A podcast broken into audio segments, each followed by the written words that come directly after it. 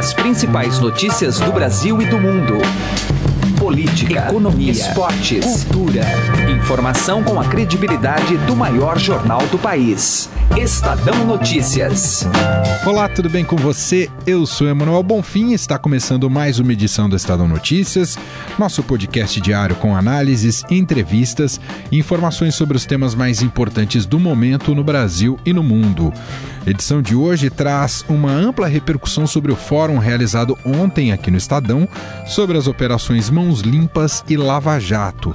Participaram do Brasil o juiz federal Sérgio Moro e o procurador da República Deltan Dallagnol. Da Itália vieram os magistrados Pier Camilo Davigo e Gerardo Colombo. O encontro se revelou muito importante não só para ponderar sobre semelhanças e diferenças entre as duas operações de combate à corrupção, como serviu para projetar cenários para o caso brasileiro. Algo que o próprio Moro reforçou em suas declarações. Ele disse: a grande questão é como ir adiante. Daqui a pouco você acompanha um resumo sobre o evento no material preparado especialmente pelo apresentador do Jornal Eldorado, da Rádio Eldorado, Heisen Abaki. O programa de hoje também volta a abordar a votação da segunda denúncia contra o presidente Michel Temer. É esperada que ela ocorra hoje no plenário da Câmara dos Deputados. E para opinar sobre o tema, ouvimos Roberto Romano, professor de Política e Ética da Unicamp. Para ele, o esforço do Planalto junto ao Congresso em negociar a sobrevivência de Temer só ajuda a aprofundar a crise político-institucional no país. Estes são alguns dos temas presentes hoje no Estadão Notícias que você pode participar mandando seu e-mail para podcast@estadão.com. Lembrando sempre que este programa está disponível no Spotify. Procure no campo de buscas, coloque o nome do programa e aí você tem acesso full time. É isso, ouça e participe. Estadão Notícias. Direto ao assunto, com José Neumann e Pinto.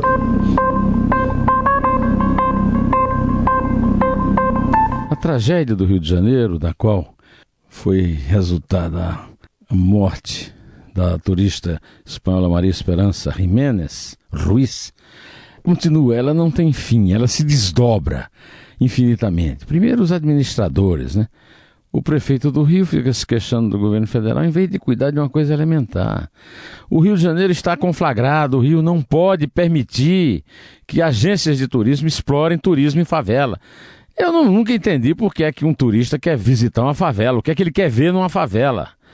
De qualquer maneira, isso não é um problema meu. O problema meu é que esses turistas vêm para cá, entram nesse grupo de visitar a favela, tomam uma bala no pescoço, como essa senhora, e aí a imagem do Rio de Janeiro se compromete para sempre no mundo, levando a imagem do Brasil. Um dos poucos eh, momentos de escape no Brasil é o turismo, e, no entanto, o Brasil nunca consegue ter um movimento turístico razoável por causa disso. Né? Além disso, há uma inconsciência generalizada nesse negócio. Quer dizer, é, logo depois da tragédia, um negociante desse tipo de turismo em favela, um alemão, disse que ia continuar tranquilamente o seu, o seu serviço. E, por fim, o problema da polícia militar. Como é que a polícia militar esconde o tenente que matou a mulher, um assassino?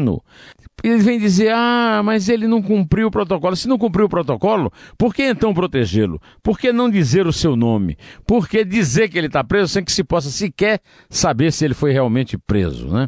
É, o Brasil é uma tragédia. O Rio de Janeiro é a pior tragédia da tragédia chamada Brasil. E essa morte dessa turista é mais uma faceta desse momento terrível pelo qual estamos passando. José Neumann e Pinto, direto ao assunto. Estadão Notícias. Política. Nosso contato agora no Estadão Notícias é com o professor Roberto Romano, professor de Política e Ética da Unicamp. Vamos falar sobre esse momento decisivo, mais uma vez, para o governo de Michel Temer. Hoje está prevista a votação em plenário na Câmara dos Deputados sobre a segunda denúncia que envolve o presidente e o tal quadrilhão do PMDB. Professor, tudo bem com o senhor? Obrigado mais uma vez por nos atender. Tudo bem com vocês. Tá tudo certo, professor. Bom, professor, mais uma vez o país acompanha uma votação importante em plenário que envolve o presidente da República. Muita gente já dá como certa aí a salvação do, do presidente. Mas mais do que isso, mais do que res, o resultado, esse processo fica claro para todos, escancara para todos a que preço custa a governabilidade, professor? Olha, sim, eu acho que a população brasileira está perfeitamente é, côncia do que está sendo comprado e vendido. E isso é muito ruim, porque, veja, a última pesquisa da Fundação Getúlio Vargas mostra uma queda absoluta de confiança nas instituições e, sobretudo, nas instituições democráticas. É, se fica claro que democracia é sinônimo de compra e venda, e não de legitimidade e não de correção, evidentemente que uh, nós teremos aí crises cada vez mais acentuadas uh, de uh, governabilidade no país. Num contexto mais amplo, também isso demonstra um movimento da classe política para cada vez mais barrar as investigações e processos que possam comprometer os próprios parlamentares, professor? Ah, mas isso, olha, o, é, ontem mesmo vocês tiveram aí no Estado de São Paulo a presença de dois magistrados das mãos limpas. E o que nós estamos vendo no Brasil é uma repetição desse, dessa tragédia. Em primeiro momento, a justiça é, leva os políticos até as barras dos tribunais e os condena. No segundo, no segundo momento, a, a, a justiça é perseguida e passa a ser também sancionada negativamente pelos políticos. Então, isso o que está acontecendo no Brasil há bom tempo. Os nossos políticos, na ânsia de escapar é, das sanções negativas da, da justiça, já estão elaborando leis né, que, os que a favorecem. Professor, passada essa quarta-feira, é possível imaginar um governo que consiga implementar alguma agenda possível e até estruturante para o país, ou isso é utópico e, no fundo, é um, é um governo que vai, a duras penas, só pensar a sua própria sobrevivência? Eu acho que essa segunda questão sua é a mais real. Nós teremos um governo que, a cada sessão do parlamento, deverá comprar. E, evidentemente, que o recurso está é, é escasso. Então, é, a cada mês que passar nesse último ano é, de Michel Temer no poder, nós teremos uma crise, ou uma mini crise anunciada. O que quer dizer que todas essas medidas anunciadas por ele, com Fausto no começo do seu mandato, é, terminarão pela metade, ou pelo menos, é, ou no máximo, num terço. O senhor, para finalizarmos, professor, o senhor acredita numa resposta do eleitorado em 2018 a toda essa turbulência em que a política brasileira passa, professor? Não, eu, eu vejo um desarrazoado geral da sociedade brasileira. Nós não temos partidos políticos que empolguem a grande maioria, nós não temos um debate político maduro. Efetivamente, o que eu enxergo é uma nova é, crise eleitoral e não uma, uma crise é, de saída da, da, da situação brasileira. É, infelizmente, enquanto não mudar a estrutura do Estado brasileiro, efetivamente nós teremos essa repetição cada vez pior de crises após crises. Ouvimos Roberto Romano, professor de Política e Ética da Unicamp. Professor, muito obrigado pela atenção. Bom trabalho para vocês e seus ouvintes. Estadão Notícias. Nesta terça-feira, o Estadão promoveu o Fórum Mãos Limpas e Lava Jato, com a presença do juiz federal de Curitiba, Sérgio Moro, o procurador da República, Deltan Dallagnol, e os magistrados italianos Gerardo Colombo e Percamilo Davigo, que participaram os dois né, ativamente da operação italiana. O apresentador Heisen Abac preparou especialmente para o nosso podcast um resumo com os principais momentos deste encontro. Vamos ouvir. O combate à corrupção precisa ir além da Operação Lava Jato, que está a caminho de completar quatro anos em março de 2018, em pleno ano eleitoral. Este foi o desafio apontado por dois dos principais nomes envolvidos na investigação e no julgamento dos desvios que lesaram a Petrobras. O juiz Sérgio Moro e o procurador Deltan Delanhol participaram nesta terça-feira do Fórum Estadão Mãos Limpas e Lava Jato. O evento foi realizado numa parceria entre o Estadão e o Centro de Debates de Políticas Públicas na sede do jornal Estado de São Paulo. Os debates também contaram com as participações dos magistrados italianos Gerardo Colombo e Pier Camilo Davigo. Os dois falaram sobre o revés sofrido pela investigação que a Itália iniciou em 1992, na qual 40% dos envolvidos se livraram de punições por causa da prescrição das penas. Além disso, políticos italianos reagiram mudando leis e reforçando a sensação de impunidade e de descrença da população no combate à corrupção. O juiz Sérgio Moro disse que a Mãos Limpas, mesmo assim, teve conquistas fundamentais e inspirou a Lava Jato, mas ressaltou a importância do papel da sociedade no processo. Não se resolve os problemas da corrupção num país somente com processos judiciais. Então, esses processos judiciais são importantes. A redução da impunidade é fundamental, porque se esses crimes não têm uma resposta institucional, a tendência é eles crescerem. Né? E nós temos um passado de impunidade que é uma prova viva disso. Mas a redução de impunidade pelos processos judiciais não é a condição suficiente para se superar esse quadro. Para tanto, são necessárias reformas por exemplo, para diminuir incentivos e oportunidades ah, de corrupção. Então, ah, os cidadãos, a sociedade, a imprensa clamarem por reformas da parte das suas lideranças políticas, a meu ver, é algo absolutamente normal. Deltan Delanhol disse que o esquema descoberto na Petrobras se espalhou por outros órgãos, num conluio entre políticos, partidos e empresas. A corrupção acaba alavancando a permanência dos corruptos no poder. E a chegada de corruptos ao poder gera mais corrupção, o que gera mais permanência de corruptos no poder, gerando um círculo vicioso que deturpa a democracia e torna a sociedade prisioneira da corrupção. O esquema da Petrobras, portanto, é apenas a ponta de um gigantesco iceberg. Estimativas apontam que a corrupção desvia no Brasil 200 bilhões de reais por ano. No evento também foram discutidas medidas de combate à corrupção e à impunidade. O juiz Sérgio Moro defendeu o fim do foro privilegiado para os políticos. Eu acho né, que é um desvirtuamento do Supremo Tribunal Federal que ele tenha que se ocupar cotidianamente com tantos casos criminais concretos. Porque é era, é para ser a ideia do Supremo, é para ser uma corte constitucional, para decidir essas grandes questões constitucionais. É um desvirtuamento. Eu acho que isso tem, tem realmente que ser mudado.